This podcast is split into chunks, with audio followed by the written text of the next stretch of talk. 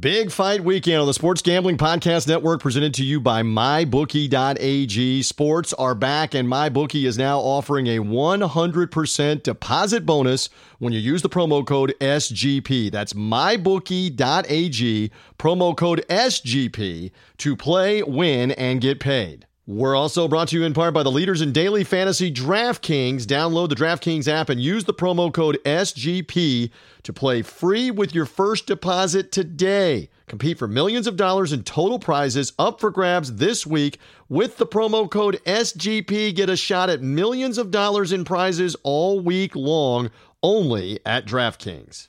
We're also brought to you by BetQL. Want to get an advantage over the sports book with the NBA, the NHL, Major League Baseball, or any other betting action? Well, you need to download BetQL, the only app you'll need to make smart bets this season. Head to betql.co and enter the code SGP20 for a 20% off discount on your first subscription. That's betql.co and the promo code SGP20. And we're also brought to you by Ace Per Head. Ace is the leader in pay per head providers, and they make it super easy to start your own sports book. Plus, Ace is offering up to six weeks free over at aceperhead.com slash SGP. That's aceperhead.com slash SGP.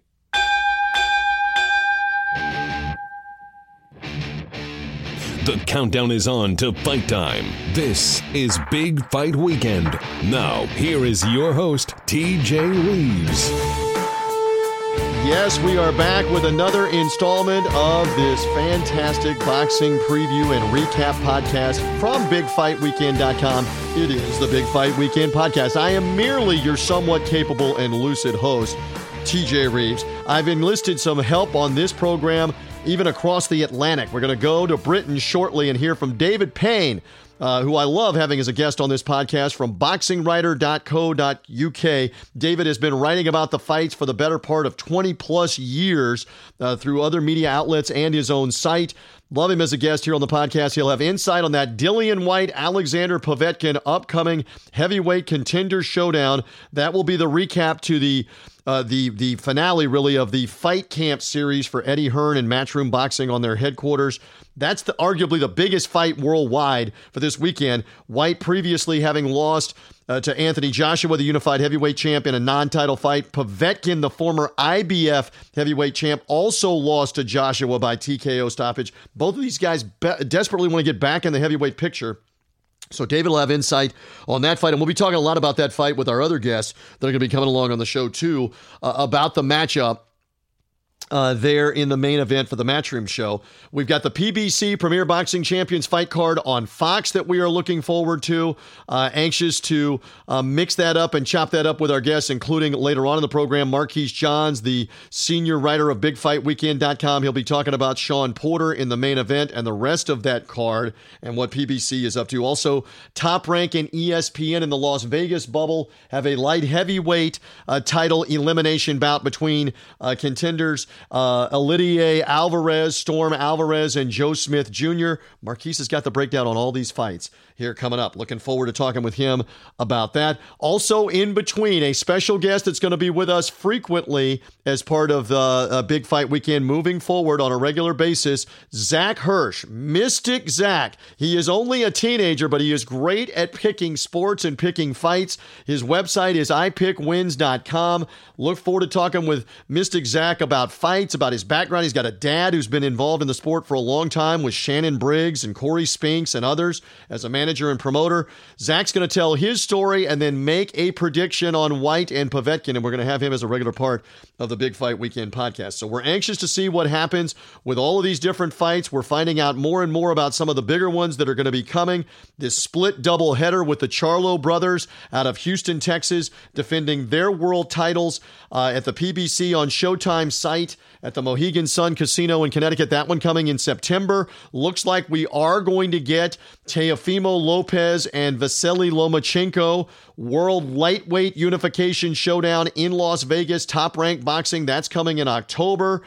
So uh, a lot of different fights. When will Tyson Fury and Deontay Wilder be able to mix it up. We're going to find out uh, in the coming weeks and months if that fight can be made. So the bigger fights are coming along here, whether it's PBC, Matchroom Boxing. Of course, last weekend, the shocking upset by Jessica McCaskill in the main event fight uh, over uh, Cecilia Braekhus in the uh, in the showdown in Tulsa, Oklahoma. Braekhus' first loss of her career, ending an 11-year title reign as the world welterweight champion in the in the women's world welterweights. Had, had defended her title 25 times in a row, and Braekhus uh, kind of looked her age at 38. McCaskill looked like the younger, quicker uh, fighter, won a lot of the early rounds and snuck the decision. Sh- uh, the shock of the boxing weekend was that upset. I know it's women's boxing, it's not the same interest level.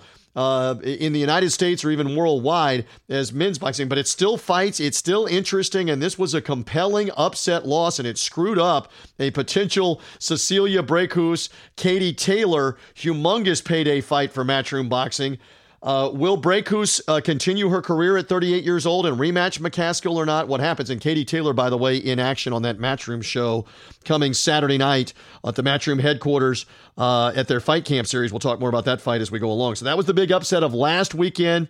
Uh, we'll see what happens for this weekend with these uh, with these different battles and these different fight cards. We're ready to preview it for you. A reminder, however you found this podcast, whether you found us through a social media link, whether you found us through our friends at sportsgamblingpodcast.com that have now added the podcast onto their network feed of shows, we say thank you to those guys, Sean Green, Ryan Kramer, Colby Dand, all the guys with Sports Gambling Podcast and their feed of shows. However you found us, subscribe to the Big Fight Weekend podcast. It will come automatically to you through Apple Podcast, through Spotify, through Google Podcasts. Subscribe, subscribe, subscribe, and five star rate and review. Then more people will see it as well on those services. So, again, whenever we have a new one that is out in the uh, preview mode or the recap mode for the Big Fight Weekend podcast, all you got to do is subscribe to find out what the latest is here and have it come automatically to your phone or your handheld device, your iPad, etc. So, uh, uh, thank you for all of you that are finding it. Spread the word, rate and review the podcast. We're excited to talk more fights with you. And with all of that out of the way, let's get to our guests. Let's get to the insight, the analysis, and the boxing. Here we go.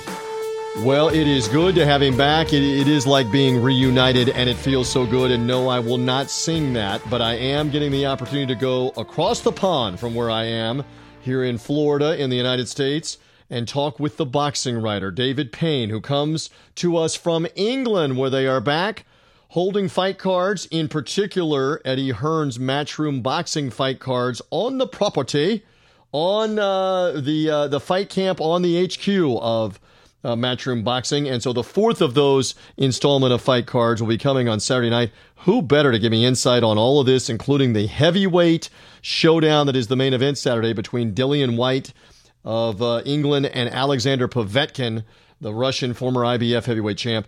Then the boxing writer, David Payne of boxingwriter.co.uk.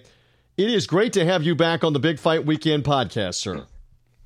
It's good to talk to you, my old friend. It's been a long time, a very peculiar period for everybody. Um, so it's it's nice to be back doing something a little bit normal and chatting to my good friend TJ about boxing. I don't know if we were ever normal, much less normal together, but I still remember fondly that we shared a meal last October in England. Um, I, I, still I still love the fact that you kind of played a prank on me because I was paying what I what I thought I was paying for the drink, but I was paying for the whole meal, and I was paying like a hundred pounds, and I thought you had ordered some kind of killer killer drink in addition to the food that we were buying, and so you you got a good laugh at my expense. Uh, I've missed getting to reminisce with you, and as you mentioned, it's been a strange time with the with the COVID nineteen pandemic, the shutdown of everything. It has been unusual. Um, it has been different, but at least it's good that some is getting back to normal, some sports getting back to normal, some some regular life getting back to normal. A lot of that is good. Yeah, of course. Um, normality is uh, what we're all aiming to get back to. How long it can last, who knows? None of us are scientists or medical practitioners. So um, we just have to put our faith in people and hope that we can navigate our way through safely. Boxing seemed a distant a distant thing over the last few months. It's not seemed that important compared to the other issues of the day. And even now, it can seem a little bit trivial alongside some of the stories that are going on in people's lives. But we have to cling to some of the things that make us who we are. Remember those things. So, um, getting back to talking about boxing, if we can put those things to one, the other things to one side, he's probably healthy and cathartic for all of us. Yeah, no doubt. And of course, if this man gets to even mention Nottingham Forest and a little and a little football, it brings a smile. I heard the smile. It brings a smile to his face and to his voice. Uh, so we do have some of that uh, coming back around.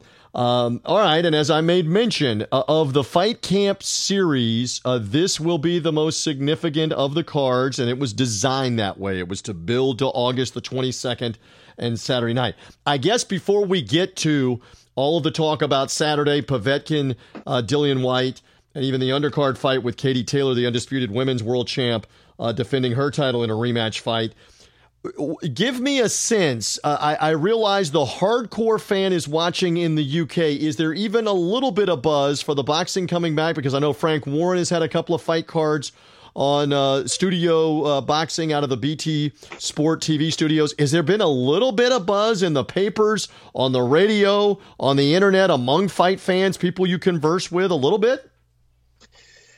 I think there's a little bit more noise about this weekend, as you'd anticipate. Um, boxing fans, the hardcore fans you refer to, are a, are a strange and curious bunch of cynics, skeptics, um, people who are never happy, and they're constantly either defending or criticising each other and the sport and why they like it, why they hate it. It's a it's a it's a patchwork of contradictions usually, um, but I think it's fair to say that this card has a little bit more substance than its predecessors. I think it'd be easy to be cynical and skeptical about what Eddie Hearn's tried to do with this series of fight camps. Um, he's made an effort to deliver a product that fits inside your TV screen, in which the, the crowd is not the issue, etc. But they've all lacked something without that atmosphere. But like so many cards, whether they've got fans there or they haven't got fans there, what it really boils down to is the quality of the fights and the quality of the fighters going in, the competitiveness of those bouts. And up until now, alas, none of them have really piqued the interest, and neither did Frank Warren's card, which was pretty abject as they uh, back at, back when they started back. So this weekend does what um, heavyweights always do. It just stirs the pot a little bit more. The heavyweights always um, always just pique that interest that a little bit more, and hopefully there'll, there'll, be a bit more of an audience come the weekend because I know the viewing figures have been particularly poor. Um, but of course, he's testing that resolve. He's testing that interest by making it a pay per view, which um, right is probably a necessity to get these two guys the paychecks they want. But it feels a little bit um, hasty given the paucity of, of quality that's gone before. All right, so we'll talk more about the pay per view aspect. Can I just interject? I've missed the accent. I know I, I bring across the Southern hick accent, if you will, uh, to our fight fans, most of whom are in the United States. I've missed the David Payne accent. I, I got almost mesmerized listening to that uh, here in getting. We have conversed by email or by message, but getting to talk is is really a cool thing. Yeah. Love that. Love the different accents in the different part of the globe. Uh, hopefully, mine is not like fingernails grating on the board to you.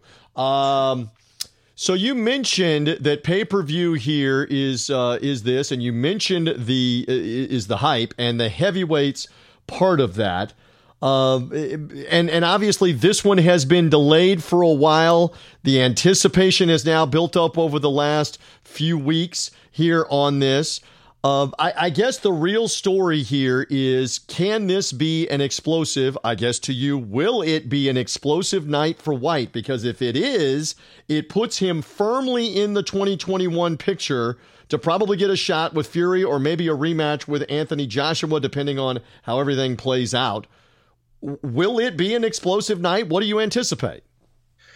Um, I, th- I would I would imagine on that criteria of will it be explosive, I would say yes because they're both punchers. Um, they're both aggressive fighters. Both tend to box on the front foot. Try both try to make things happen. Um, and Dillian Whyte's an improving fighter. He's becoming more powerful and destructive as time has gone by. Make of that what you will. Um, but his technique certainly improved. I know again skeptics will perhaps suggest other things have led to his improvement. Um, and Povetkin similarly has got a long history in that area that I'm alluding to but not mentioning. Um, but he's but he's an aggressive fighter who still carries a punch. So they come together uh, I would I would get edge Whyte based on his youth, but Povetkin's a very dangerous fighter in this in this contest, and um, I think any result's possible, but I think it will be reasonably action packed. Um, you you can't imagine that Povetkin can do 12 rounds at a fast pace, and Dillian Whyte has had a couple of occasions when he's run out of stamina towards the end of action packed fights, but um, I think it will be entertaining. I definitely think it'll be an entertaining bout between the two. Interesting that for Povetkin, uh, he was a dynamo, and you, this is the PED thing that you were alluding to, uh, and was the IBF champ. But Anthony Joshua handled him, although he shook Anthony Joshua in the opening round with a left hook in that fight. The problem is there was more than just that one left hook in the first round. It was the rest of the fight where Joshua dominated him and eventually stopped him. Uh, and since then, uh, a decision win that was largely dull over uh, Tyson Fury's brother Hughie Fury and then a draw with Michael Hunter back last December uh, on the undercard of the Ruiz Joshua rematch. So we haven't seen big explosiveness out of Povetkin, and, and, and you really wonder if uh, if maybe his bigger, better days uh, at age 40 right now are are behind him. I, I you have to wonder that going into Saturday night. Yeah, obviously his best days are behind him. The, the, the, I'm, I'm, not going to try to make an argument that a guy of his age can still be at his peak. He clearly can't be at his physical peak. Um, again, we won't, we won't get bogged down in the in the kind of shadows that uh, his career has been blighted by, but.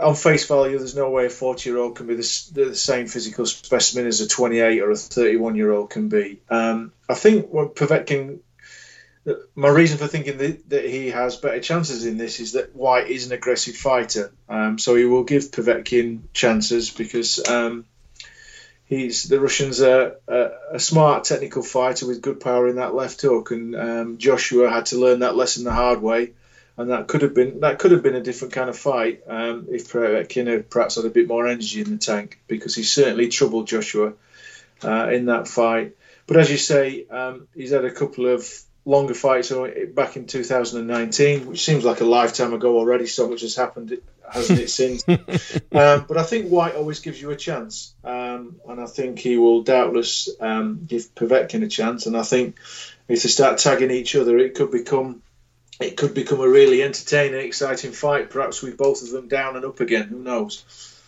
Maybe. David Payne's voice with me on the Big Fight Weekend podcast. Find him at boxingwriter.co.uk. Follow him on social media at The Boxing Writer on Twitter.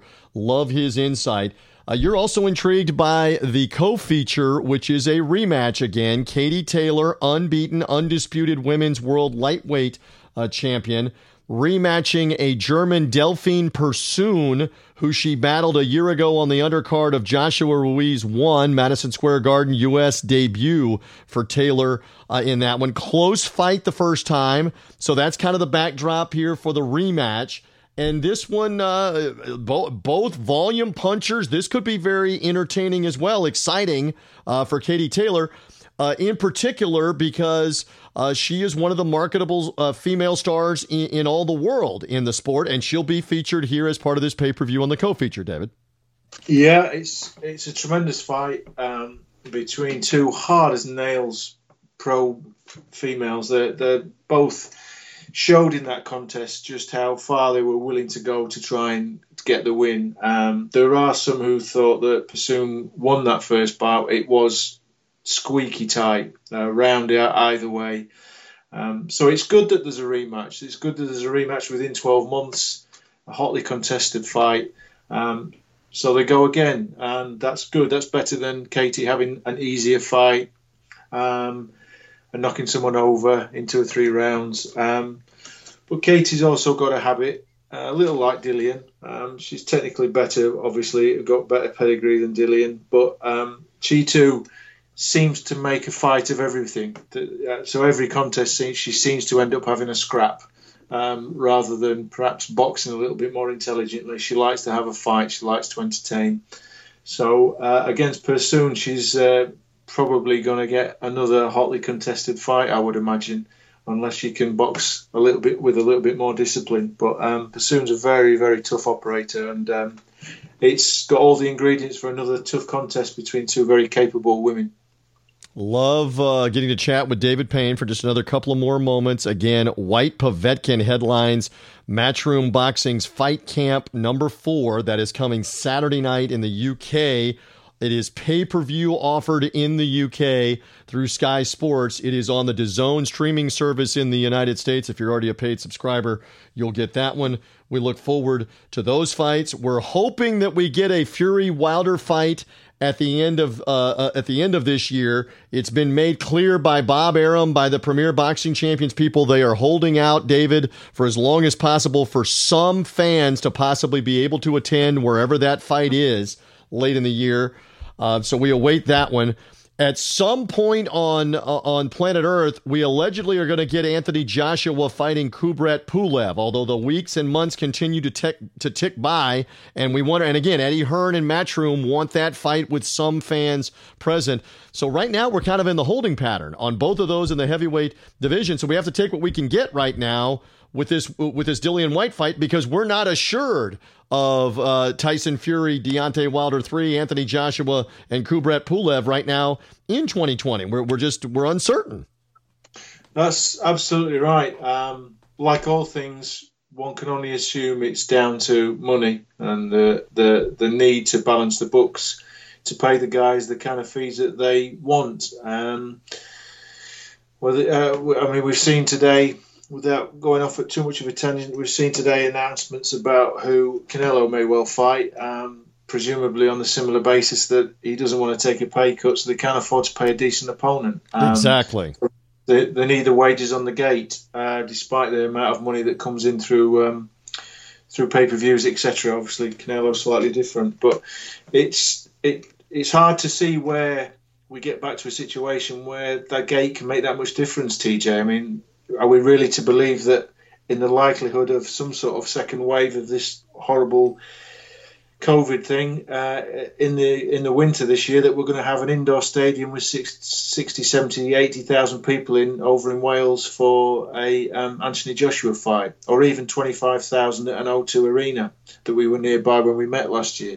It just seems impossible to, to contemplate that that could happen. But um, if that, so, if that's what they're hanging on for, I think they may end up being disappointed, but I suppose they're uh, they're playing that lottery, aren't they? Uh, yep. If they go too early, they could cut the, cut, cut their um, have to cut their cloth accordingly, and then be presenting fights that no one really wants to see.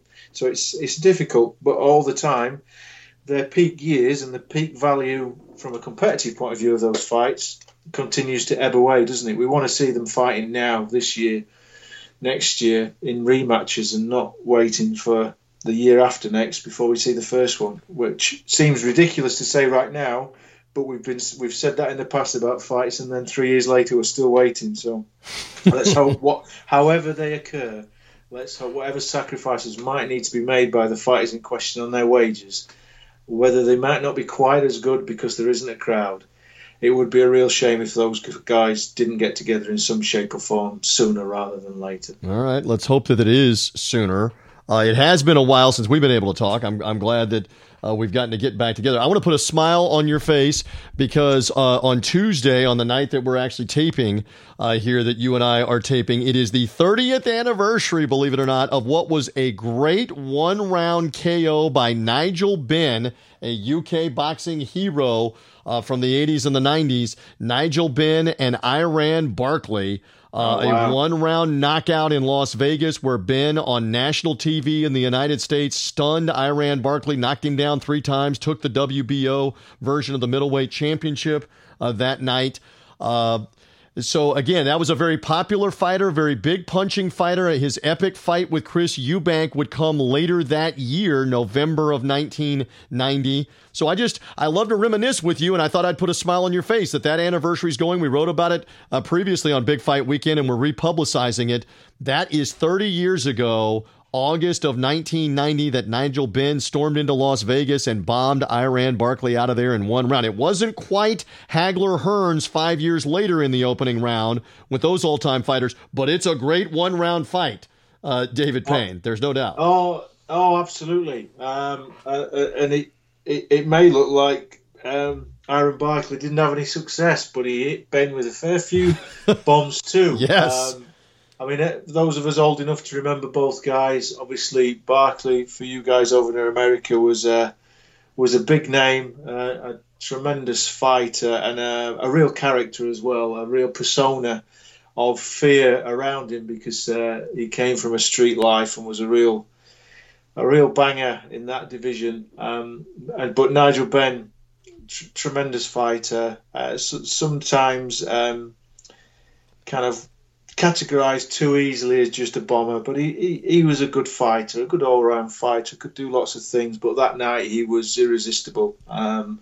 absolutely went through Barkley like we have a phrase here. Perhaps you've got the same one there, like a knife through butter. Um, yes. took out took out a ferocious fighter that many people were afraid of on away soil um, yeah, tremendous result and um, one of Nigel's greatest nights, undoubtedly, undoubtedly. And I can't believe it's thirty years. I know. Ago. I, am getting old. You're not as old as I am. I'm getting old. It's well, just, yeah, it's, it's we're, creep, we're, creeping along. We're creeping along together, TJ, aren't we? We're creeping along together. It's wild to, to contemplate all of this stuff in the history uh, machine.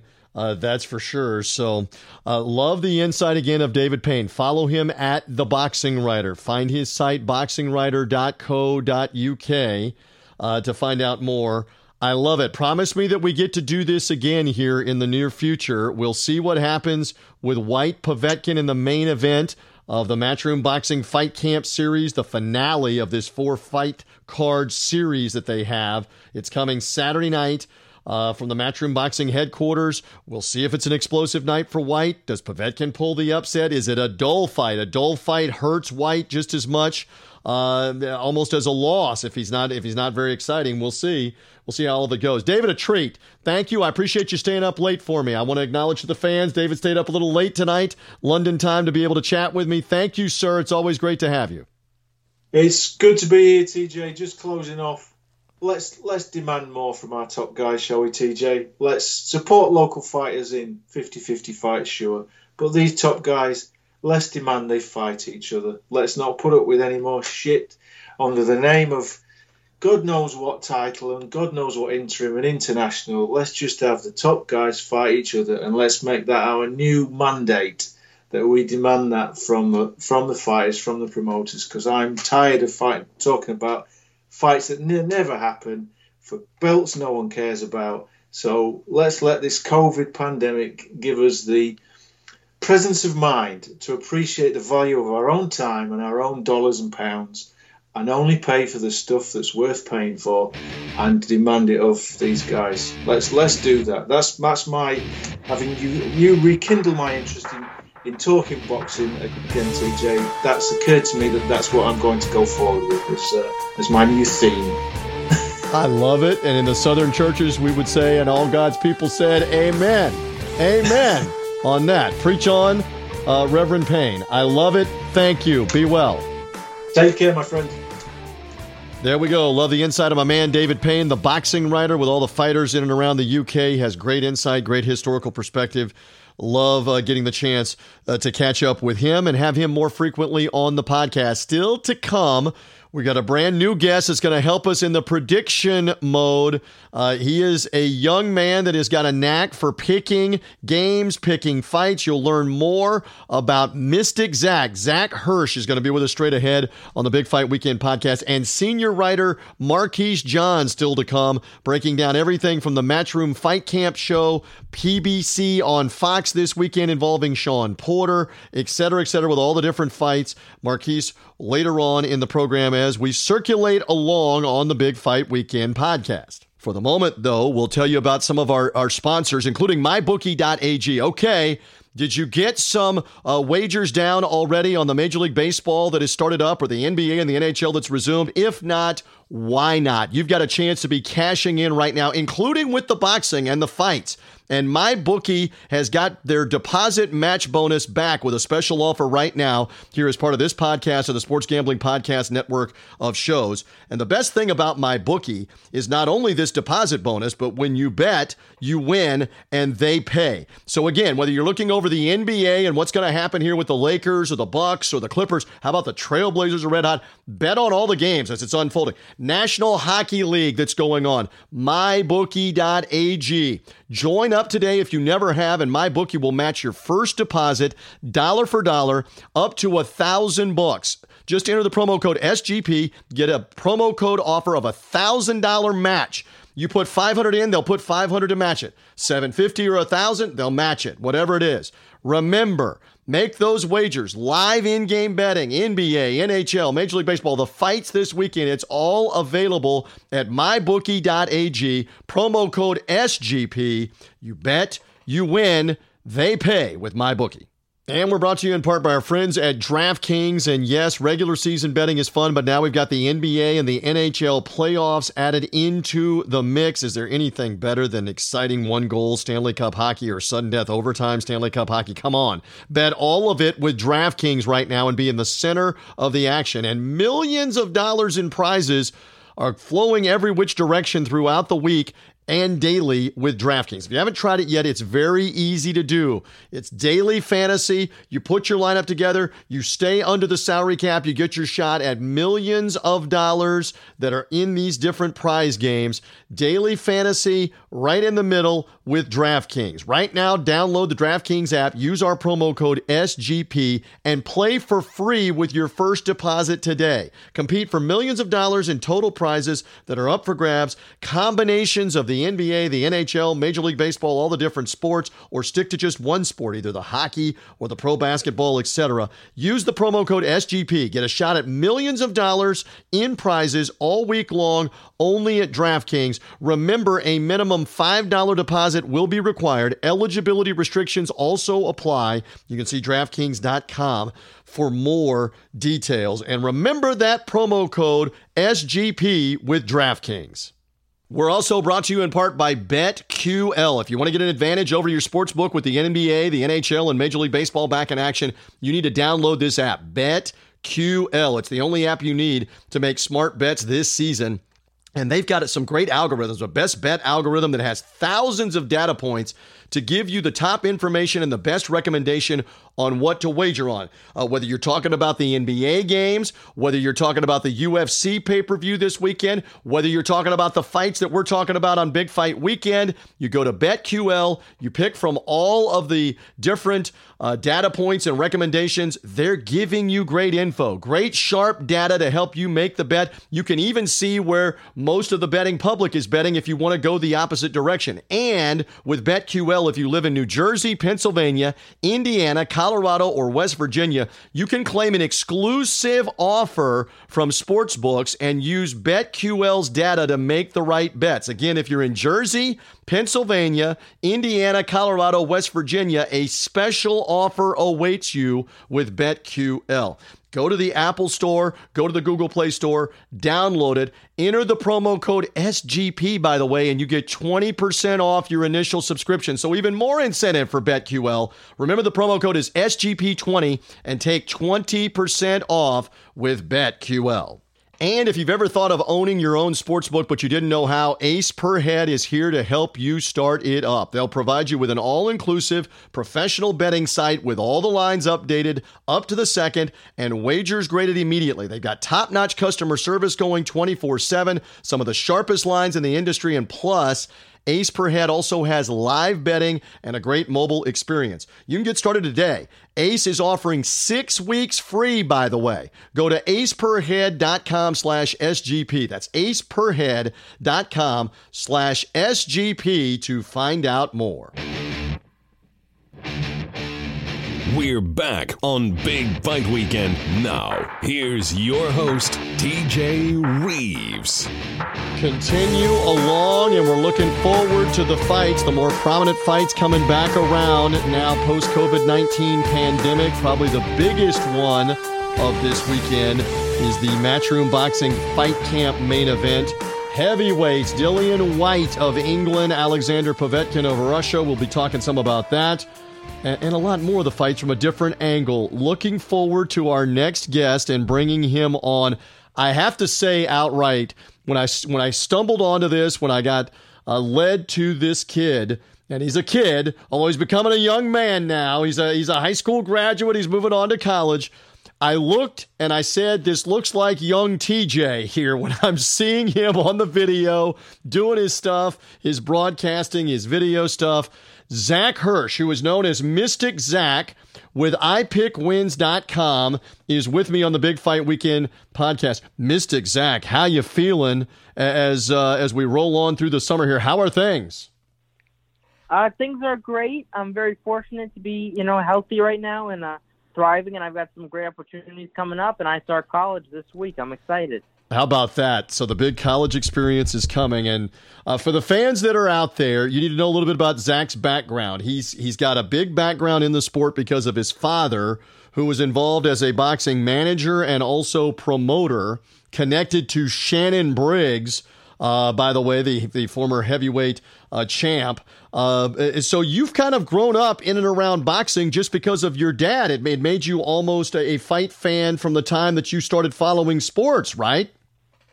Yeah, and uh, not only that, my dad also had his own boxing gym where uh, a lot of guys would come through frequently, guys like Terrence Crawford, to name one. And uh, yeah, he also managed Emil McCline, a former heavyweight title challenger, where he fought Sam Peter, and a lot of people thought he won, including me. He also managed five-time world champion Corey Spinks, and a lot of other guys. So, growing up in that environment, what did you think uh, of boxing? Because uh, it's it's definitely uh, it's it's not the ballet. Let's say it's definitely violent. What did you think, and how much did your dad try to shield you a little bit when you were younger about the, the brutal side of, of of, of boxing? Uh, for me, I never. You know, a lot of people can't even stand to watch it because it freaks them out. But uh, I've never had any qualms with it. I've always loved it. I've never. I've always loved football, MMA, boxing, all type of thing. I was never really shielded from it. I used to go to the boxing gym. I would watch all the big boxing matches. Of course, the biggest thing growing up for me was when whenever Floyd Mayweather would fight, especially yeah, when no I started doubt. getting a sport. First it was De La Hoya, and then uh, Marquez later, and eventually, of course, Pacquiao and McGregor and all these types of things. But uh, growing up, watch all the boxing, watch watch pretty much every sport imaginable. No doubt. Uh, and, and, again, being around it and having that insight uh, helps give you some different knowledge. So, uh, the one thing you're you're uh, it's very interesting. You are big into the predictions. You're big into football. You're big into boxing, and you've got a website ipickwins.com. So tell them more about why you wanted to start doing this publicly on the internet, on social media. What about iPickWins? Yeah, so it's funny because uh, it wasn't even my idea, and uh, I was at my school, and this isn't that long ago. This is a year ago, and uh, maybe a little over a year ago now, and uh, they told me that I needed to, you know, explore my passion for sports and things like this. And uh, you know, I had a talk with my dad, and we decided I was going to start my, my own Instagram and my own website because he, he's got a, a long history with web development and things like this. And I was trying to think of what I would do with the website, and I was inspired by Conor McGregor because he would predict his own fights at press conferences. And I said, if he can predict his own fights where he's putting his health on the line, then I can predict fights and games where I'm not putting my health on the line and I'm just a spectator. You know, I have to have the courage to do this, and I, I think I'm, you know, one of the best at picking stuff. I always have been. So I started up iPickWins.com. We got going at the week one of NFL season, and we had a great year. I'm looking forward to year two had a lot of success making documented picks in football and uh, and eventually did pick the Kansas City Chiefs successfully uh, to defeat the San Francisco 49ers. I should have mentioned Zach is in South Florida. I'm in West Central Florida here hosting the podcast. So you were able to be around the Super Bowl. This was all pre shutdown of COVID 19. And you had the Chiefs, although it wasn't looking great in the second half and in the fourth quarter. But man, the Chiefs came through on the I pick Wins pick there. What was it like to be around all of that, real quick, while we cross over to football for a second and be around the Super Bowl and all that? yeah, it was very cool. Um, I got to go to the Super Bowl too, and uh, yeah, it was a very cool experience. You know, a lot of a lot of big stars there. You know, uh, walking around. It's kind of a crazy thing, and uh, it was a great game, obviously. And uh, in my video, I said I believe Patrick Mahomes would, would go on a two-minute type drill to win the game, and that also ended up happening. And uh, the Chiefs often were slow starters, especially in those playoffs, but when they got going, they got hot, and uh, Mahomes is just so clutch, man. And uh, that was actually probably one of his worst games of the season. I watched pretty much all of his games, and uh, he was worrying me a little bit in the third quarter, but yeah, he got back to it, and he's got so many weapons, and he's probably one of the most talented players to ever play the game. Yeah, they were behind in all three games, behind 21 nothing. People forget in the first game with the Houston Texans at home before they came roaring back, and they were behind in that Super Bowl by 10 points in the second half and came roaring back to win. So a little crossover of sports here on the Big Fight Weekend podcast. Mystic Zach is with me. Zach Hirsch, iPickWins.com. I pick uh, wins on Instagram and also the Facebook page as well to find out more about him. All right, so uh, the heavyweight division, we have always said the heavyweight division, it always has much more attention. The interest level, the anticipation is much more. We had a massive heavyweight fight between Tyson Fury, Deontay Wilder. I'm propping you up again. I thought Wilder would win that second fight. The first fight was a draw. It was Fury who was victorious.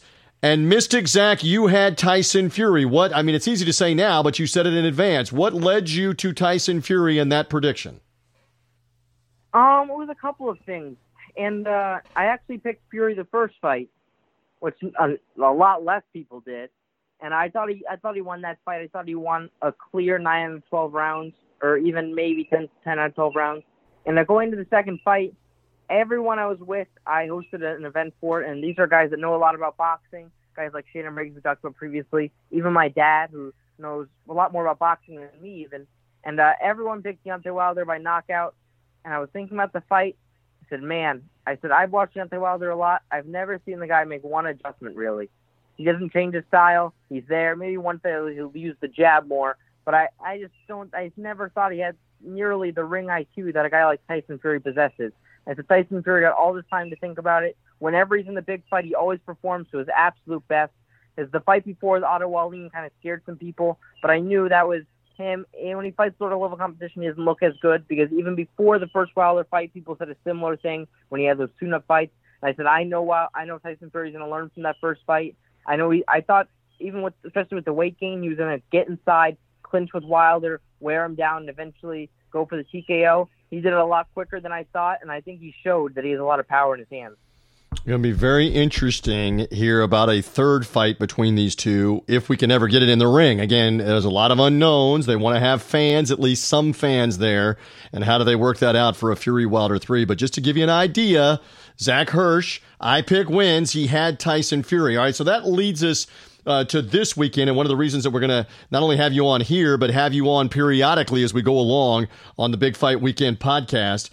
Uh, so this showdown, the Matchroom Boxing Fight Camp series uh, at their headquarters, backyard of their headquarters. Uh, the brainchild again of Eddie Hearn to have the fights there on their property. They've been building for a month, Zach, as you know, to this showdown. It's actually on pay per view in the UK. It's also available on DAZN through the streaming service here in the United States. And the main event is Dillian Whyte, who is currently now reinstated as the number one contender for that WBC title. There's a lot of talk that Dillian Whyte wants Tyson Fury if he is victorious. He's fighting the Russian former IBF heavyweight champion, Alexander Povetkin, who lost his title to Anthony Joshua on a knockout loss. In fact, Whyte's lone loss at 27 and 1 is to Anthony Joshua. Mystic Zach, size it up here. Whyte is the favorite in England, but Povetkin can punch. How do you? What do you think here about this one? Give me a little analysis and give me a prediction.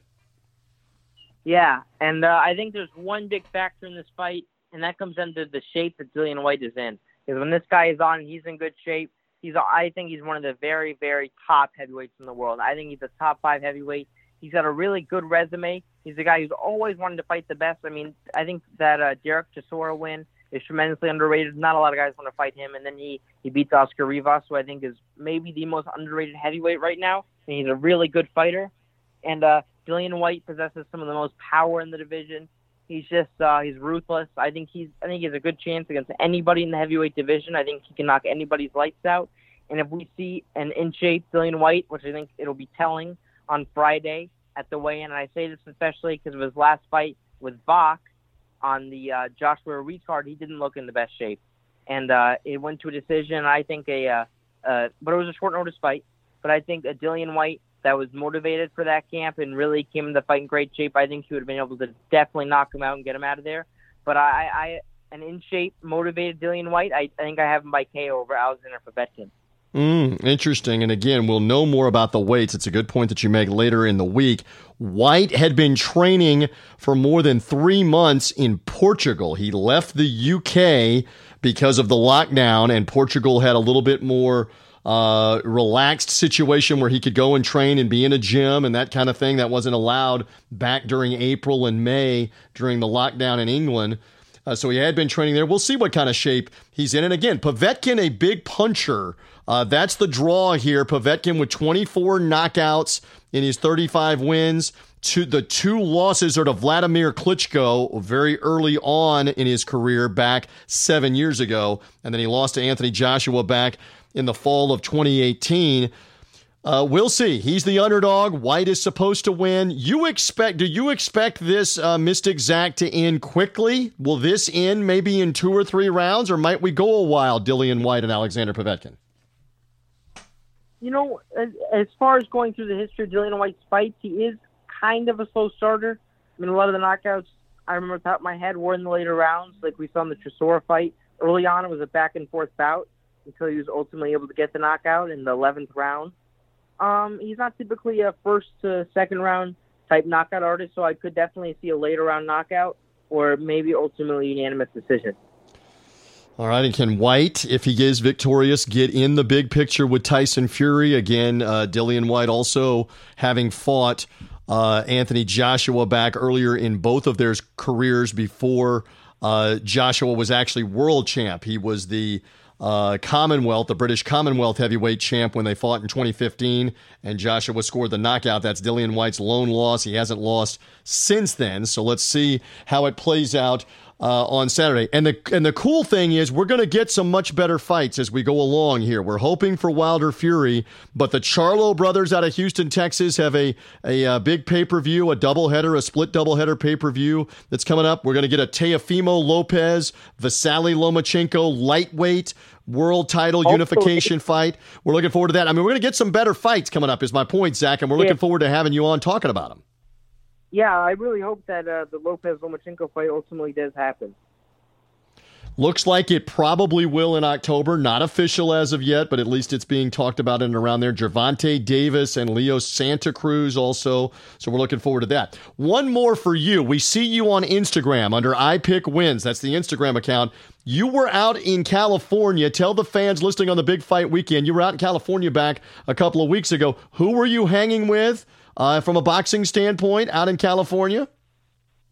Yeah, so um, I just got back recently. I was out there for about a month, and I was in uh, L.A. and Las Vegas, and I was out there with uh, BJ Flores, you know, the former cruiserweight title challenger, and uh, Jake Paul, who has a big fight coming up against uh, Nate Robinson on the co-main of Tyson versus Roy Jones. So I got to see his training camp, get on the inside. Uh, I stayed at his house, and uh, yeah, so Jake's someone I've known for about a year now and I originally met him in Logan Paul's training camp where Shannon Briggs was training him. So uh, I just got to say, uh, Jake was looking really good. All right, so that fight again is part of the Tyson Jones uh, exhibition, if you will, that will be taking place. Now they've moved it to November. It was supposed to be next month, September. It's now been moved to November on that day. You were also around Money May. You mentioned Floyd Mayweather. You were around Floyd Mayweather a little bit uh, too. You've been chatting with him on Instagram. They can see that on the Instagram feed on I Pick Wins, right, Zach? Yeah, me, me and Floyd go way back, and uh, I'm going to be doing an in-person interview with him later this month. Very good. We'll look for that uh, as well. Again, check him out. iPickWins.com is the website. Go visit that. iPickWins on Instagram for Mystic Zach, for Zach Hirsch, and also the iPickWins Facebook page to engage more uh, with him. And again, he likes Dillian. Are you giving me a round? You like Dillian Whyte. You said later you're giving me like the eighth round, the ninth round, the tenth round, maybe late in that fight Saturday in London? That sounds good to me. I'm really, really looking forward to the weigh-in. Yeah, let's see. Really let's see who looks in shape, especially with the heavyweights, and see if Whyte took it seriously or, or not. Uh, we know this. He is staying on the property in a macked out RV, a macked out motorhome. So he's living the life of luxury a little bit here before the fight. We'll we'll see if he's been training um, and eating correctly and what kind of weight he's in, Dillian Whyte, for this main event coming up. Listen, uh, I enjoyed thoroughly uh, the first of what will be uh, hopefully uh, regular conversations that we're going to have. We look forward to having you on because why? You pick wins, Mystic Zach. I appreciate you hanging here on the uh, the Big Fight Weekend podcast. Good luck with the prediction of Dillian Whyte, and we look forward to talking with you down the road. I'm looking forward to talking with you down the road. Let's go, champ.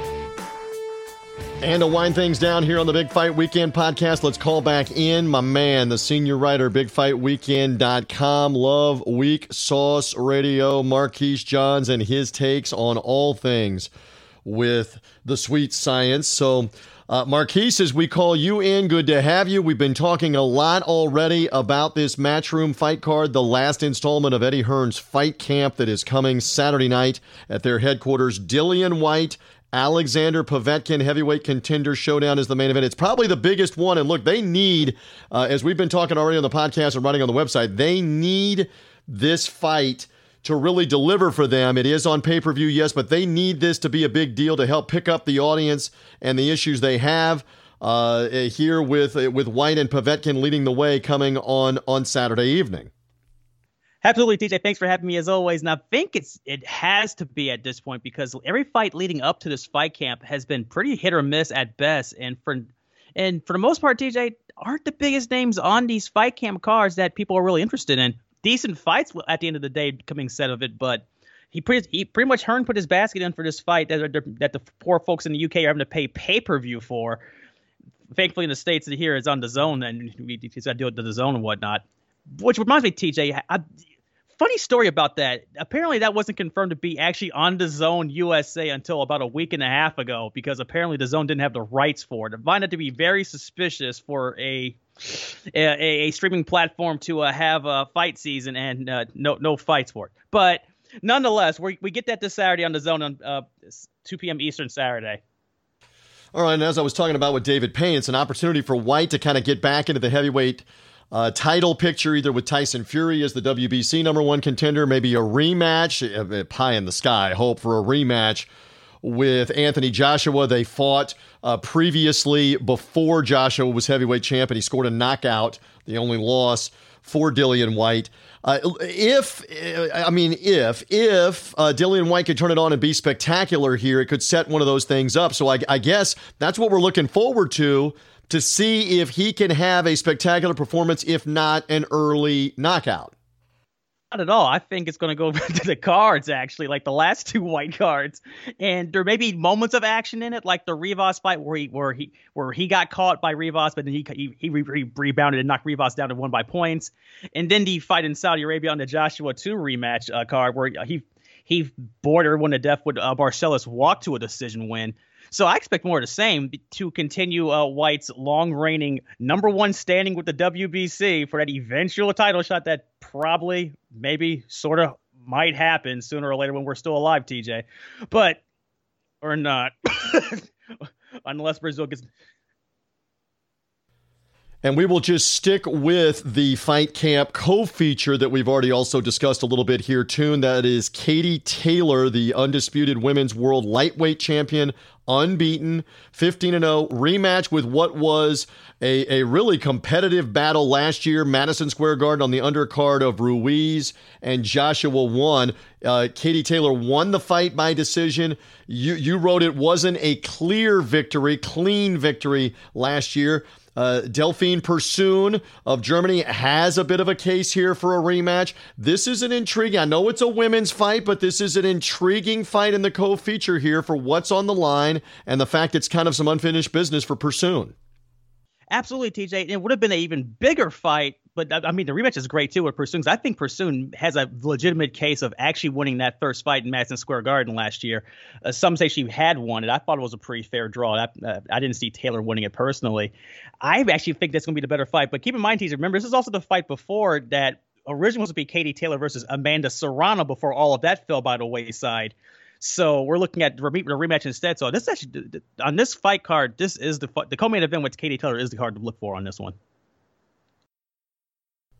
And we should make mention to what you are referring to, which is Amanda Serrano was supposed to be the opponent here, an American, uh, and and have the opportunity, but Uh, basically, this whole thing went sideways during the pandemic. She and her promoter, Lou DiBella, then took it public that Eddie Hearn was trying to make Serrano take a pay cut for the fight to be held as part of Fight Camp with no fans, no live gate revenue.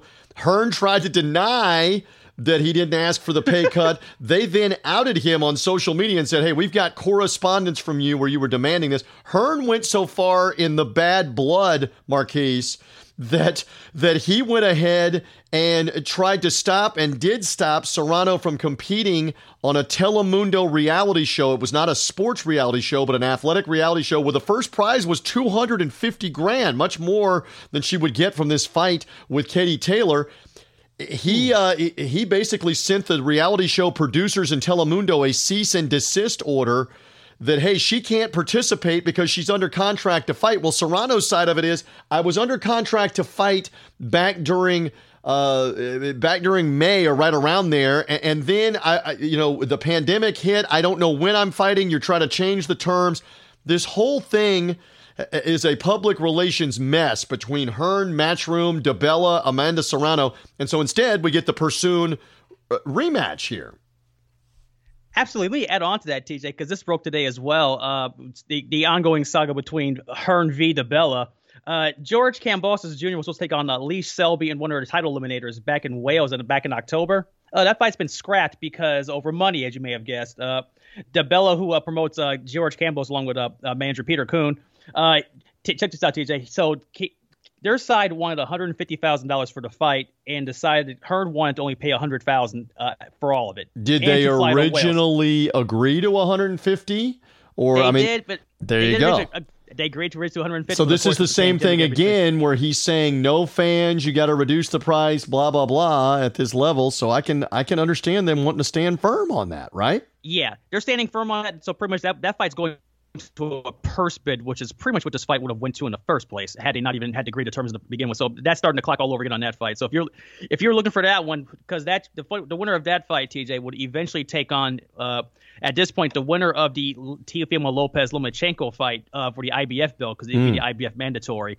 That's that's the implications of that one down the line, but we won't know who that one is until that one happens first. And, by, and the way this is going, it's going to be a while. Well, so okay, that fight is scrapped. You mentioned, let's just go on the subject line because you brought it up. Teofimo Lopez, Vasily Lomachenko looks like it will happen. Uh, coming in Las Vegas in October, either the 17th or the 24th.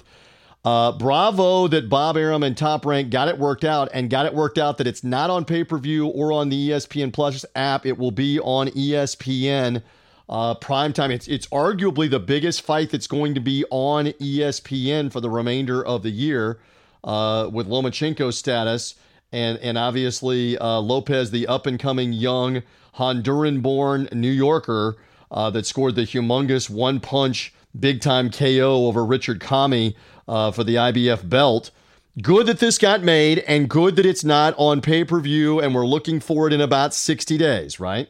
Yes, absolutely. This is the biggest fight that ESPN and uh, Top Rank probably has put on this on the network for a while. Actually, I'm looking forward to it, mainly for the solo aspect of it. This is, this is one of those fights, TJ, where they were trying to figure out if they want to put this on pay per view and, and, have fans with it and all that fun stuff. But at the end of the day, it's just not feasible with, the, with everything going on.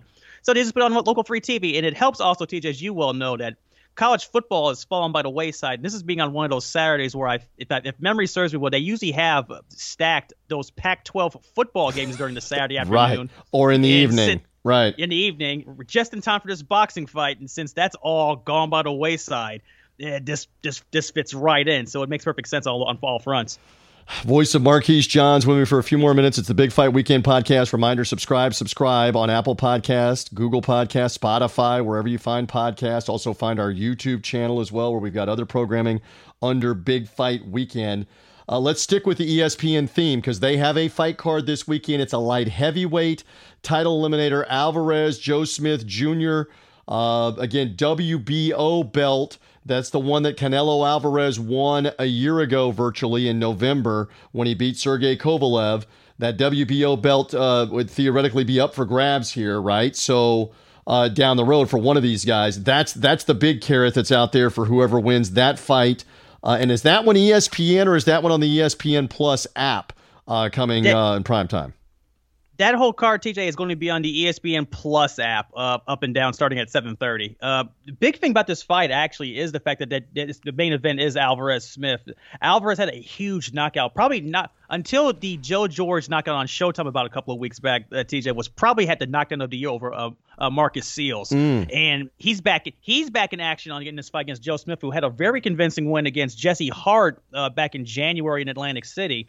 And the, the, the big thing about this fight is that they, they, they're doing a, pretty much since Canelo dropped the belt because he wasn't going to fight at 175 forever or at all. So the, the, the goal with this fight was that they're doing a round robin. The winner of this fight is facing the other two contenders. Off the top of my head, they're they're not in action for a while uh, in this round robin tournament for this WBO belt. So it's going to be interesting because that was somewhere down the line you would assume would place them in a, in a fight against uh, ever big heavyweight at would top rank with Artur Beterbiev uh, at some point.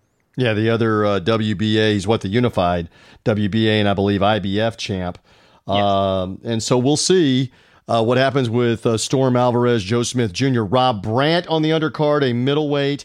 And I know you talked recently um, on a, on another show on the Joe Louis Bourbon uh, fight show that you do as well with Clay Collard, who fought a couple of times in the top ranked bubble in June and July. He's back on another top ranked card this weekend against Maurice Williams. And this is a guy that's starting to develop a little bit of a following. Former MMA fighter, right? Pick it up here. He's he's somebody to watch on that undercard Saturday night for ESPN Plus and Top Rank, right?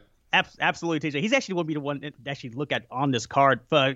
When, when we spoke to him about on the Joe Louis Bourbon Making a Champions podcast, he said, I kid you not, he, had, he I learned two things from that I thought was really interesting. One, he has a really cool sleeve the, of a Mortal Kombat tattoo that he's going to finish with Sub Zero at, at some point once this fight's over.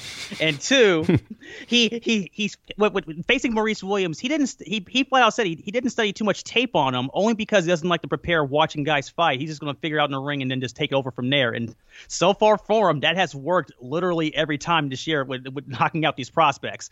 So I expect them the same thing with Maurice Williams, who hasn't been in action in a while. Actually, I want to say it's been over a year and a half since he's been last seen in a ring whatsoever. This is one of those number one of those fights for him to stay busy. The goal of him, as he mentioned with Clay Collard, was he wanted to get this fight out the way so he can join the next big undercard. When we talked to him at the time, he wanted to be on the Fury Wilder undercard if that was possible realistically, which is not looking likely at this point, or the Lomachenko Lopez there you undercard go. that was available, and that's where we'll probably see uh, Clay Collard getting these victorious on Saturday. And uh, and we'll see because again, he's a guy that has fought what I think four times total this year, and maybe five. It's at this least will be his fourth four. time. Well, but he's fought four previously this year, and in every case, he was considered. Well, at least the previous three cases before the last fight, he was the underdog and yet won the fight. So we keep an eye on that uh, for gambling, uh, you know, purposes and, and, part of what we're doing. Again, uh, I make mention that we're part of the Sports Gambling Podcast network of shows here, where we've got the lines, and Marquise and I will make a couple of predictions in a couple of moments. But keep an eye on Clay Collard here, who should be favored in that fight. Uh, with Maurice Williams, undercard of the ESPN show in Las Vegas. Also, PBC on Fox returns with Showtime Shawn Porter, the former uh, WBC welterweight uh, champion uh, facing the virtual unknown again from Germany. This is Sebastian Formella, undefeated, but has only fought one time outside of Germany, and that was in another European country. Never fought in the United States. Coming to Los Angeles, Microsoft Theater. It's on Fox Sports on Big Fox Network TV. Uh, your prediction here is should Porter win this and maybe win it quickly? Will Formella have enough to hang in and maybe take it the distance? Does he have a, any puncher's chance, Sebastian Formella? Uh, no, uh, not at all. Honestly, TJ, and it's interesting about this. I wish I could be more more guess about it, but I, I don't see it happening. The big thing with this fight, TJ, as as well I, I learned as well, is that this fight is a WBC IBF eliminator, which makes you wonder because the round robin of uh, of welterweights at PBC at 147. Uh, Shawn Porter uh, just was in a bout with Errol Spence last pay per view, which was mm-hmm. for his WBC belt, and this will pretty much, pretty much put him back into the mix. Well, the bottom line again. is those are the two belts Spence has. He had the IBF belt, he took Porter's WBC belt, and you're right. If he wins this, and then Spence is fighting Danny Garcia in November, the logical thing is the rematch. You would mm-hmm. think, is it worthy of another pay per view? Probably and that's probably like February, March, something like that, three or four months from now.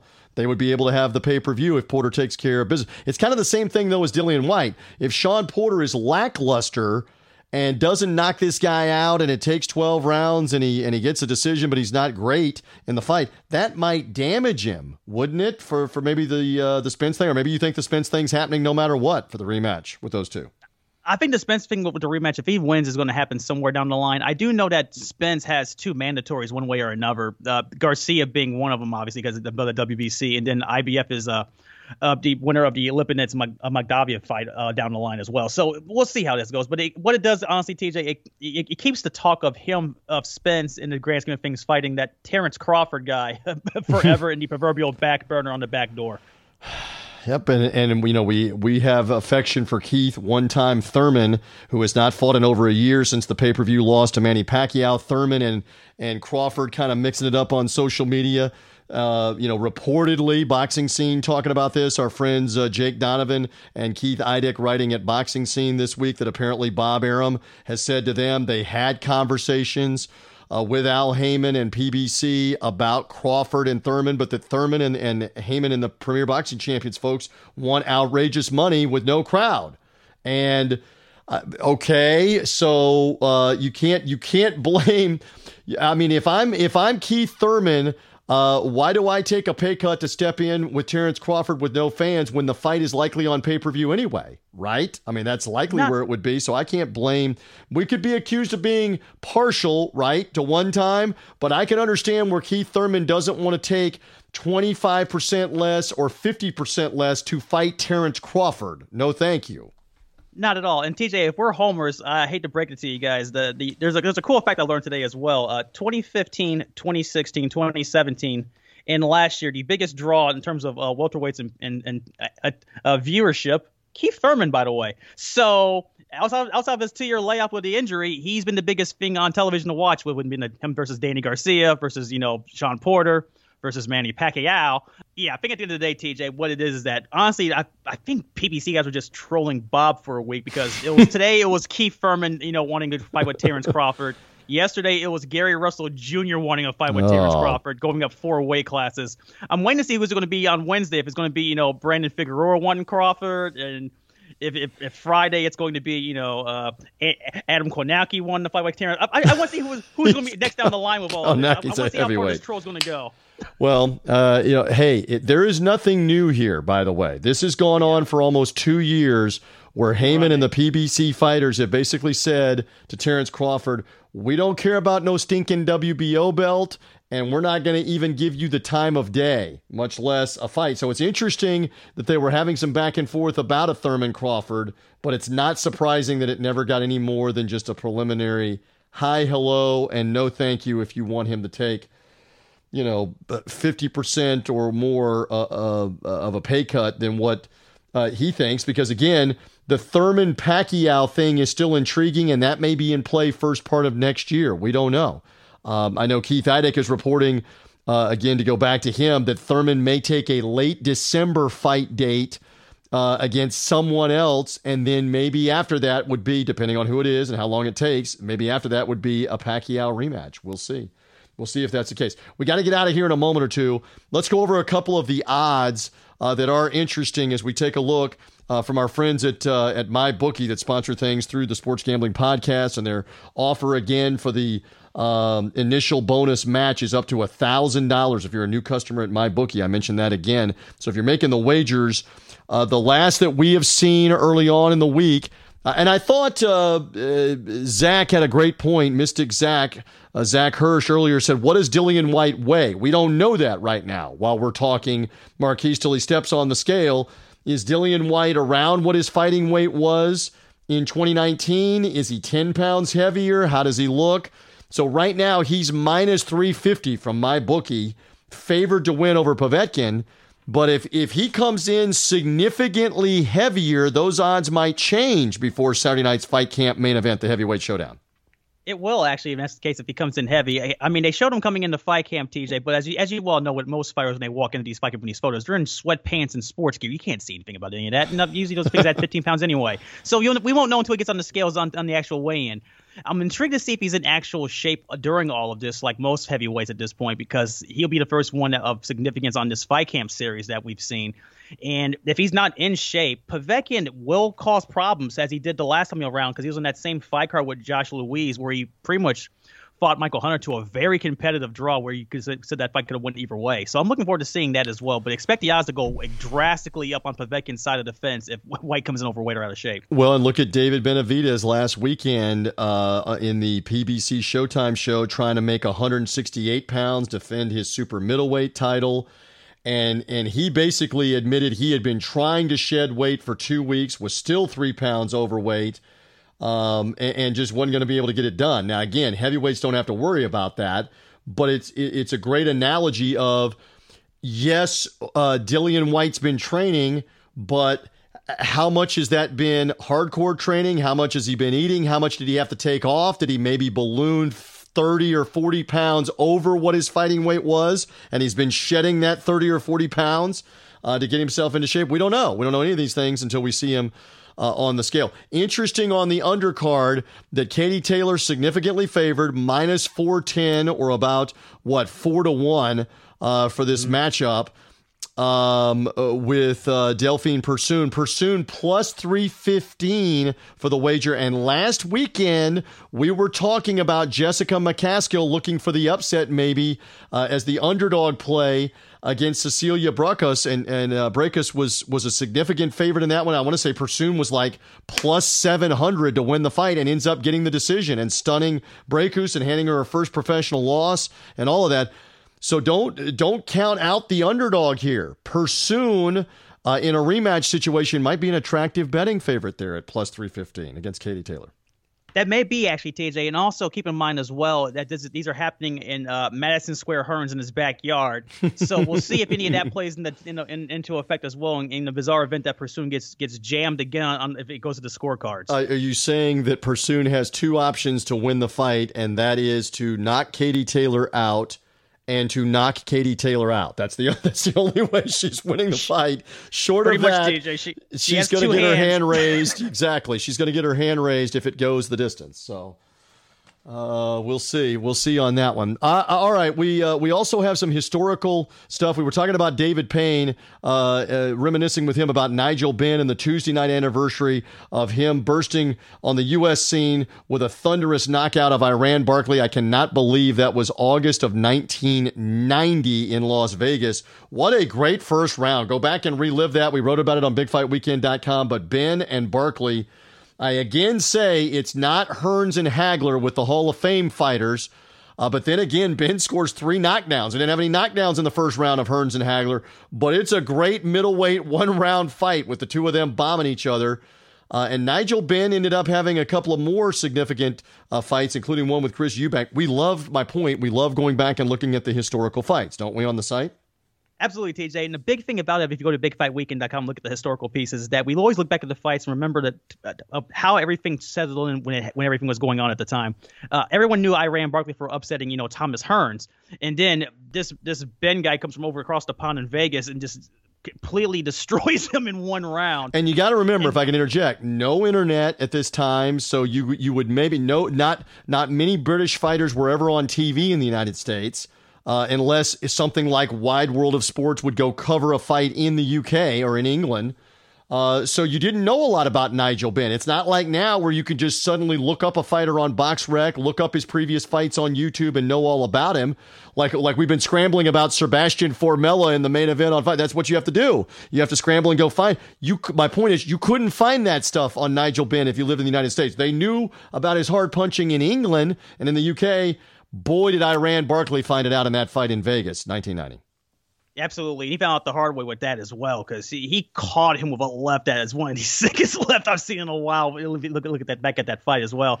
And it's funny because back in those days, TJ, as you well know, you had to go by word of mouth. And word of mouth was just what you just mentioned, where, hey, we heard he was a hard puncher. Just didn't know how hard he was until we saw it on that, that ABC Wide World of Sports back in the day. Relive that with uh, Dan Dierdorf, Alex Wallau on the call, and the three knockdown rule controversy, and the famed referee Carlos Padilla involved, and uh, it was wild. And and Nigel Benn again lost to Chris Eubank in November of that year, lost the WBO title, but an epic one round fight for the guy known as the Dark Destroyer. And the Dark Destroyer was trying to make a comeback back last fall at, uh, at what, like 55, 57 years of age, something like that, 55, 57 years old. He was trying to make a legitimate comeback. Got to within a couple of weeks of the fight happening, maybe two or three, and, and injured his shoulder significant enough that he had to have shoulder surgery and couldn't, can't do it. Not going to ever happen again. But the Dark Destroyer was going to come back after like a 20 year layoff in his in his mid to late Absolutely 50s. nuts. Yeah, nuts is right. Mid fifties. Coming back, and he was fifty five, and it was I think it was an ankle injury that he had in, in camp before uh, getting set up for the And then he had the shoulder injury, and he had to have shoulder surgery, so it took him down, took him out uh, for that fight, and it basically said, "Your career's over. You're not going to be able to fight." Um, Let your son Conor and your other sons. Uh, I think he's got two others. I think there's three fighting Benns. There's at least two. Uh, let them live vicariously through them. Train them, work with them, and let's see what happens. The Dark Destroyer. Um, All right, my friend, we we've covered a bunch. Here we come to the end of another conversation. Plug away about everything on Big Fight Weekend. Absolutely, TJ. BigFightWeekend.com. Your source for all boxing news, past, present, future. That's where you can get my writings, everything as always. Find me, TJ, as always, and you see me on there all the time harassing everyone on Twitter at Weak Sauce Radio, questioning everyone and everything. And I'll, I'll leave on that note as well because, as you know, as, we, as we're recording this, the WBC ordered that debacle known as Canelo Alvarez versus Anil Yildirim uh, for the now fake vacant belt that that David Benavidez got stripped of, which I think is funny, TJ. One thing that's left out of this, by the way, is that the heavyweight, the, the, the light heavyweight rankings for the WBC, surprisingly at number one, hmm, David Benavidez. Huh, Yeah, so he gained he, he- gains three pounds. Now he moves up to the rankings. He huh? moves up in Hmm. the light heavyweight ranks. He vacates his belt. I will believe Canelo Alvarez fighting, uh, what is it, Yanvi, uh, uh, An, Yildirim. Anvi Yildirim. I, I will believe that when it actually happens. Because again, Canelo's the same thing as what the Crawford uh, Thurman dispute is about. It's the same reason why you can't set Fury and Wilder at the moment. If you have no crowds, you can't pay these guys. And regardless if Yildirim is fighting for like lunch money,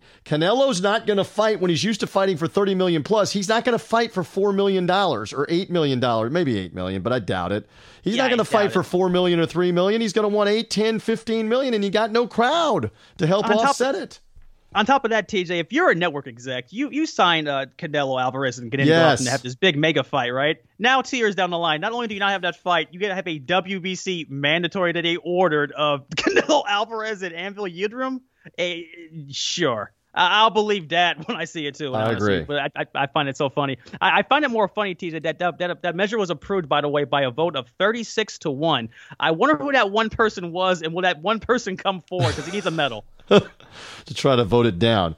Thumbs down. All right, there he goes. Marquise, great job. Thank you. Enjoy the fights uh, from uh, Los Angeles to London and uh, and back through the the the middle with uh, the top ranked show that's in Las Vegas in the bubble as well. And there's fights everywhere. Follow him at Weak Sauce Radio. He's going to be tweeting about them and uh, and writing about them on BigFightWeekend.com. Thank you, Marquise. Thanks, TJ. And we also thank David Payne back at the beginning of the podcast from London with his perspective on Whyte and Povetkin. Follow him at the Boxing Writer. Love Zach Hirsch, Mystic Zach, a college freshman picking fights. He loves Dillian Whyte in the straight up pick over Alexander Povetkin. Will Povetkin give him a hard fight? We'll find out. Find out more about Zach at ipickwins.com. That's also his Instagram, ipickwins. Love his insight. We love Marquise closing the show out. We thank you for finding us. Subscribe, subscribe, subscribe to the audio version of the podcast, Apple Podcast, Google Podcast, Spotify. Find the YouTube page as well for Big Fight Weekend. For now, we are done. Enjoy the fights. And thank you for being with us here as part of Big Fight Weekend. Bye.